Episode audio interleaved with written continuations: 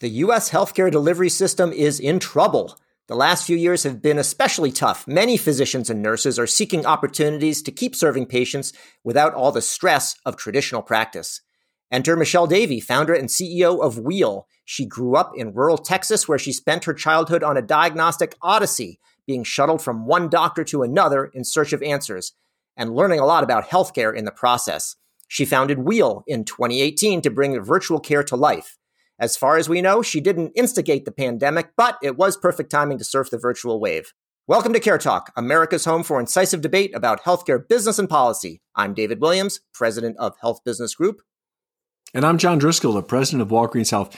As the president of Walgreens Health, I can assure you, David, that Michelle had nothing to do with the pandemic. And I don't know why you should follow yet another conspiratorial rabbit hole. I only read. I only know what I, what I read about you in the Wall Street Journal, John. I thought that's where I saw it, but Just maybe not. Stop, stop, stop. Michelle, welcome and thanks for joining Care Talk.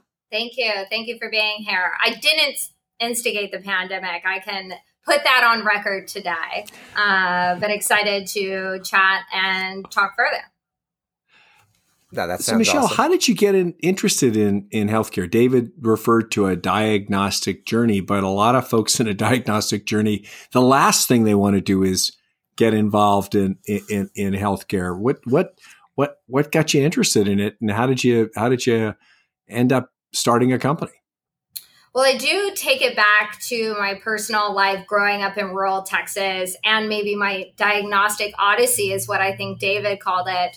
Uh, really trying to find the right care at the right time. And that was a real struggle for me and my family. I grew up in a blue collar family. Uh, as we all know, cost of care was rising, continues to rise. And it was oftentimes not a struggle just to find a doctor, but to be able to afford that doctor uh, and specialists over time. So that's where my real interest with healthcare and my experience started. Uh, but professionally, I started my career in large device uh, in diagnostics. So started at Medtronic. I went full in, uh, thinking healthcare was really innovative. Um, at 22 years old, I was like, oh, I'm going to be in the innovation cycle um, and I'm going to be in healthcare. Uh, after about three years of being in large companies and large uh, medical device as well as capital equipment companies, I quite frankly swore off healthcare. I was like, it's not the innovation center that I was expecting. It wasn't really uh, trying to do better by patients in many ways. And uh, that's when I jumped over to tech. So spent uh, several years at Google, uh, leading a recruiting team there. I then went to an on-demand delivery startup where I scaled it from 10 people to 500 people, thousands of users. Got really familiar with uh, the future of work model back in 2014. Uh, really passionate about alternative ways to uh, for people to be employed or uh, contracted and, and, kind of make additional revenue. And then it came all the way back around. Uh, and I then found health tech. And for me, this was 2016. And the word telemedicine came across my desk. Uh, and I was like, what is this? And quite frankly, for me, that meant a real uh, mash together of my personal uh, values and what I cared about, as well as my professional background. So I spent about a year at a telehealth startup learning that uh, one at that point 2016 uh, patient demand was pretty central around uh, urgent care use cases quite frankly so we saw you know sub 1% most times and then you know surges of 3% in these uh, back half of the year, the fall, the cold and flu season. Uh, but really, what was interesting to me uh, was the fact that the labor pool or the clinicians that were delivering telehealth back in 2016, it was like this dirty word. People didn't want to talk about being a clinician powering telehealth or providing telehealth. Most of them removed it from their resumes altogether. Uh, I wanted to change that, not only for the clinician, I wanted it to be a better. So why double but double click on that? Why would they want to hide from telehealth? What what what was the dark secret of telemedicine that was yeah. that they were trying to Well, if you remember, like this was the time when people didn't think telehealth met the standard of care. And to be a clinician providing that care and then having the overhang of is it adequate care? Does it meet the standard of care? And then the third piece was you just didn't see a lot of demand happening, patient demand. And so, you know, you did during those certain times, like I talked about, cold and flu season, but you didn't see it for a large subset of use cases. It was really this urgent care uh, world. And if that was if that's where it was, a lot of the clinicians who practice more chronic care, longitudinal care, were not interested in the system at that time. And so, what do you think about? I mean, you talk a lot about rethinking healthcare delivery, fundamentally rethinking it. How much of that is about sort of the labor model versus technology, policy? How, you know, what what are the key factors there? Well, they all play a role, uh, but for us, fundamentally, it's always been about leading with the technology. So I think what people get wrong about Wheel oftentimes is that we're a staffing company, and you know, labor and clinicians. We all know uh, we have a labor shortage in this country, and it's getting. Uh, a lot worse, whether that be because of the pandemic or the aging population, et cetera. Um, but ultimately, I do believe they all play a role together. Fundamentally, rethinking it means that each one of those have to come together and be changed in order to move anything forward. Uh, and that's really the foundation of Wheel from the regulatory environment, the technology, and uh, the clinicians behind the scenes actually being the engine for that care delivery. So, what actually, you know, if just backing up a second, Michelle, what exactly does Wheel do and who do you sell to? It's a great question. Sometimes people think uh, we're a very mysterious company, and I think it's because we've really come up uh, during a time where we've been powering some of the most innovative uh, healthcare innovators in this last couple years. So most people know us for powering the consumer driven healthcare of digital health and tech companies. Uh, we still do that. Uh, but we also use our technology and our platform, which I'll double click to in a minute, um, to sell to traditional healthcare providers and retailers. And really, for us, it's about providing all of the underlying infrastructure, whether that's our technology, uh, virtual care technology, lab technology, marketplace technology, et cetera, for companies to build multiple programs for different patient populations under one singular technology. And then also having the clinicians to be able to either uh, provide that care fully or augment that uh, that network that the client has. So we've broadened uh, definitely our approach as well as our technology, and we continue to build uh, much more technology driven for different types of virtual care, not just telehealth. Uh, and we continue to double down there. You know, I didn't think it was a staffing company because I saw the uh, you know the tremendous amount of uh, money you've raised and is on the balance sheet. It reminded me of that old expression, you know, money makes the wheel go round. And uh, I wonder, like, why, you know, like, how do you raise so much money, and what's the, you know, why do you, why do you need that?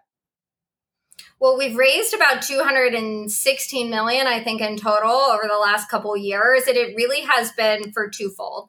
One, there's a lot of broken technology that needs to be rebuilt. And that's what we're really focused on that infrastructure layer and enabling different types of companies, whether that's digital health innovators, payers, retailers, to build on top of that and be able to provide great patient experiences to their members. Uh, that means we have to do things uh, like acquisition. So uh, we announced our acquisition of the GoodRx Care platform in Q4 of last year, uh, and we'll continue to add on uh, the capabilities of our platform over the coming years. So, what is the GoodRx Care platform? Because as far as I could tell, GoodRx didn't have a care platform. So, what did you separate from there that and what kind of care are you planning to add? John i don't know if that's a fair question to say she bought something that doesn't exist. It definitely exists. Or didn't yeah. exist. so, uh, um, there's there's multiple pieces but a couple different things. I think really where Wheel since 2018 to call it 2022 had focused most of our R&D and product build was around our routing capabilities to match the right patient with the right clinician. So we match on over 15 different attributes in our routing algorithms to ensure that the patients get the right care at the right time, as well as all the clinical tools. Um, so the back end uh, of the clinician kind of back office, that's really what we built. And GoodRx is well known for their great consumer patient experience for members or patients who come in through the GoodRx Care uh, site. And we were really excited about that. We had built and scaled multiple brands in this uh, market, including uh, some of the some of the top healthcare brands like GoodRx.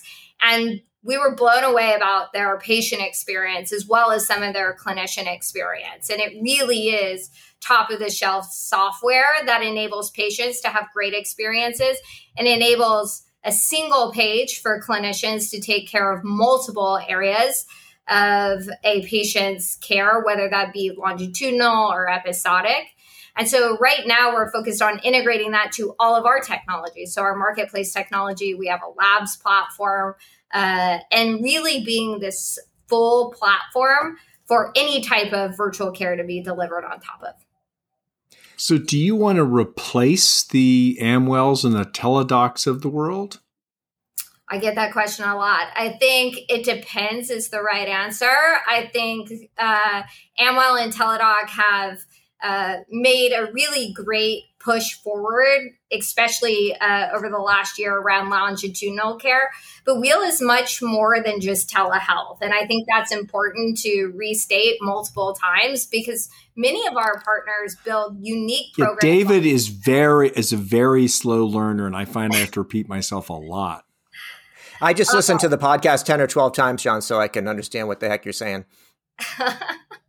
Yeah, so I think for us, it's not about a replacement. It's about really being able to bring new types of care delivery and new types of models into more traditional areas of healthcare, whether that's the payers, uh, whether that's retailers, et cetera, but building consumer driven healthcare experiences that we've uh, come to power over the last several years. So I hear you talking about longitudinal care, and I don't know if that's relative to other companies or what Wheel's doing, but I've also heard some discussion about how Wheel helps providers to be more like Uber drivers. And I think I don't have a longitudinal relationship with my my Uber driver, and I'm wondering, you know, on the one hand, is the becoming an Uber driver type of an approach is that the is that the you know the solution for physician burnout, and what does it mean for the doctor patient relationship? So the Uber model gets a bad rap in the sense that, yes, I think we think about our driver that picks us up and drops us off and maybe took the wrong turn a couple times. I think for us, it's really about a couple different things applying the right clinician to the right situation, right? And the right patient again, going back to our routing algorithms, I kind of think about telehealth 1.0 when we were routing patients to doctors. It really worked like that taxi company, right? It was just who was available in the next queue, and that's who got the patient or the ride. Um, we really think about it of how do we match the patient with the right clinician at the right time? Well, we can do that with a number of different things like algorithms, but also it comes down to the clinicians that are providing that care. So, in the episodic urgent care or asynchronous care environment, a longitudinal relationship doesn't always have to be front and center. Um, with that being said, the access to the data from that patient's health record, whether that be during a virtual visit with Wheel or one of our uh, partners. So, the unique part of our Wheel platform is we can actually aggregate data across all of our partners and then serve that up to the clinicians, as well as bring in patient data from other sources. Uh, and then, as we've started to evolve and as we see healthcare and virtual care, really pushing into longitudinal care, that's where we're using different models um, for longitudinal care, which will be um, talking more about in the coming in quarters. Do you see yourself, Michelle, playing more? Are you going upstream to actually replace the doctors with your own kind of doctors you would otherwise contract with, with, with fully employed docs, a virtual medical group, if you will? Is that where you then would take actual risk on a, on a, on a population or a, or a set, a, cat, a category of medical procedures? it's not something we're doing today, but I think it's pretty clear, kind of with the aging population, the way the dirty word of value based care. But as we start to actually see value, yeah, we're not allowed care, to. FCC doesn't allow us to say that on the podcast, so we'll have to censor that out. Yeah. Um, I believe strongly in in the idea of value based care. I think we haven't quite fully developed the working business model of value based care for the future. And in those models over time, as we evolve as well, I do see us doing uh, different models of clinicians, whether that's kind of a, a network MSO, a virtual network manager, et cetera, to be able to provide that level of, of care for our patients you know, you mentioned matching the patient with the right clinician, and I noticed that you do work with physicians, but also, I believe, nurse practitioners, nurses, behavioral health practitioners. How do you integrate and uh, manage those non-physician clinicians?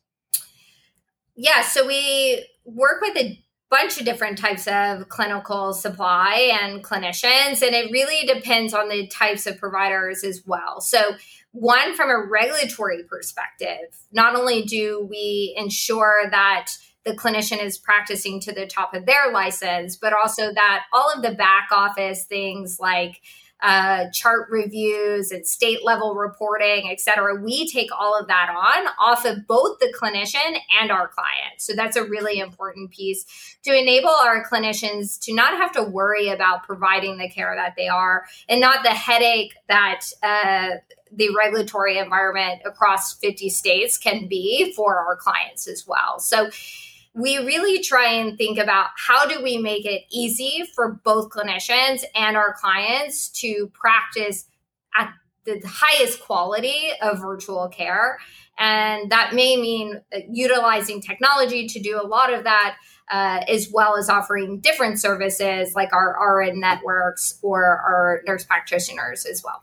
Do you see Wheel as actually just making the current provision of healthcare more efficient? Or do you see the virtual care platform you're building actually extending more care to more patients, basically increasing capacity as opposed to making the capacity just more efficient?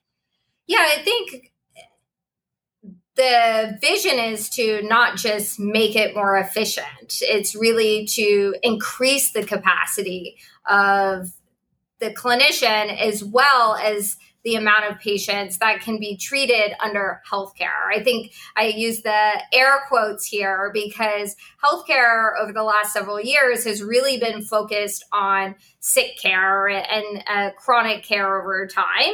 We're also looking at kind of the earliest indications of care, whether some people call that wellness, but also preventative care as well. And so thinking about that full life cycle of healthcare uh, in bringing the capacity of what that means to patients in a more broader way. And as you get into the extending more care in more ways, do you expect to be using tools like uh, you know, Chat GPT or some of the, the the things that Google's working on to sort of replace the clinicians with sort of uh, you know sort of learning bots? I'm a strong believer that AI doesn't replace clinicians, but it does help them in their workflow and enable them to expand their their capacity as well as provide really great care to patients. So spending time on a video or a chat based interaction where clinicians can use tools like chat gpt to build better kind of protocols or follow up visit treatment information. Um, that really helps the clinician not spend 20% of their time in a charting uh, world while still trying to communicate with a patient. So I believe AI is going to be a complement to the clinician, not a replacement. You, you talked about back in 2016 with the providers not wanting to put you know telehealth on their on their resume, and I think some of it may have had to do with online prescribing of lifestyle drugs at the time. If we look in the last couple of years, though, there's also been an uptake. David, in you're certain, not going to talk about your own experience with lifestyle drugs, right? I thought we got rid of the ED, which in some we'll just call it emergency department, John. I, I have, you know, if I, I, listen, if I need to borrow one of those, I'll just take one from out of your little pill container. But I'm talking about uh, there's some new drugs out for um, for weight loss in particular. I'm thinking about also in behavioral health, and there have been some. Um, you know, there have been some companies that have been called out. Well, cerebral, uh, because cerebral, yeah, know, but I think those guys are probably going to jail. Exactly. Who knows? But but I would imagine, you know, Michelle, these these some of those companies that are out there, there's some that are doing the right thing, meet the standard of care, innovating, and there's some that you might not want to be so involved with. How do how do you sort of sort that through? How do you talk to clinicians about that? Yeah, it's a great question. And it's actually something we thought about since the founding. So, my co founder is a health regulatory lawyer. So, regulation and uh, clinical quality and regulatory environment has been a part of our founding since day one. Uh, and and quite frankly, to your point, uh, this has kind of been going on for several years. First, it was the DME providers. Um, now it's you know uh, some of the behavioral health as well as some of the weight loss. I think it really depends on the situation, and for us, we do vet all of our clients on uh, a regulatory um, our regulatory checklist as well. We help companies move from a place of being uh, uncompliant to a place of compliance, and that's a really important feature of Wheel. Um, and one of the things that we think is a core value prop of ours is really being able to help our clients understand the changing regulatory environments because it has changed, and especially now as we see some of the COVID waivers rolling back. Um, but for us, we're always focused on not only what's right for the patient, but are our clinicians protected? And that's how we vet our, our clients. So we are proud not to represent some of those companies as well. So, as you think about leveraging AI tools and building this platform out, are you more of a software business or more of a services business, given your vision of Wheel going forward? We're a tech company at our heart and we always have been. I think you'll see over the next year uh, especially over the next couple years really our ability and our uh, product capabilities really expand. We're heavily investing into our platform and our uh, our added capabilities over the next couple years. So we really lead with we're a technology company at heart but it doesn't take away the fact that 100% of care in this country is delivered through clinicians. So, while again, I do believe AI will be a complement, but not a replacement, we really are focused on how do we enable the workforce to work in a whole new way for the future. And especially as we start to see hybrid care really start to pick up steam and evolve. So, Michelle, my last question for you is I saw that you are a mentor and an angel investor for women led companies, and I'd like to hear a little bit about uh, how that's going. Yeah. Well, for me, it's really important to give back to the next generation of women that are coming up and building incredible companies. Uh, the great news is there's a lot of them. Um, I think they historically, women have been underfunded. I think even now it's getting worse based on the recent uh, numbers coming out. But for me, it really is. And for me, it was the people around me who helped me through every stage of this journey and continue to help me. It's not like now I'm a mentor and don't ask questions. I still have mentors. I still reach out for questions. I want to be uh, not only a place of capital for women, uh, but also a place for advice and known learn experiences for them um, and just sharing and giving back to uh, the women that are building incredible companies. And i know uh, many of them that are are doing so. Excellent. We hope to have some of them on as uh, as guests and i'll make john be nice to them and ask good questions. Well, that's it for yet another episode of Care Talk. We've been talking about virtual care and we've been rediscovering the wheel with CEO and founder Michelle Davey. I'm David Williams, president of Health Business Group. And I'm John Driscoll, the president of Walgreens Health. If you like what you heard and you didn't, please subscribe on your favorite service. And thank you, Michelle, for joining us.